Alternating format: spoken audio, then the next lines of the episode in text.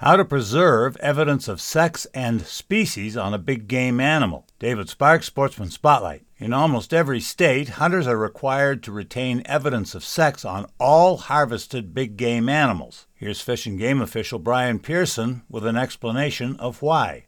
Failure to leave evidence of sex and species naturally attached to a big game animal is one of the most common violations that we detect at our check stations. And it's important, particularly in a number of different cases, but in units or in hunts where it is a mule deer or white-tailed deer specific hunt, we want to know and we want it to be identifiable when we see that animal at a check station or when you're checked in the field that the animal that you've harvested is the animal that coincides with your tag. Ditto for an antlered animal versus a doe. We have specific rules pertaining to our CWD management zone.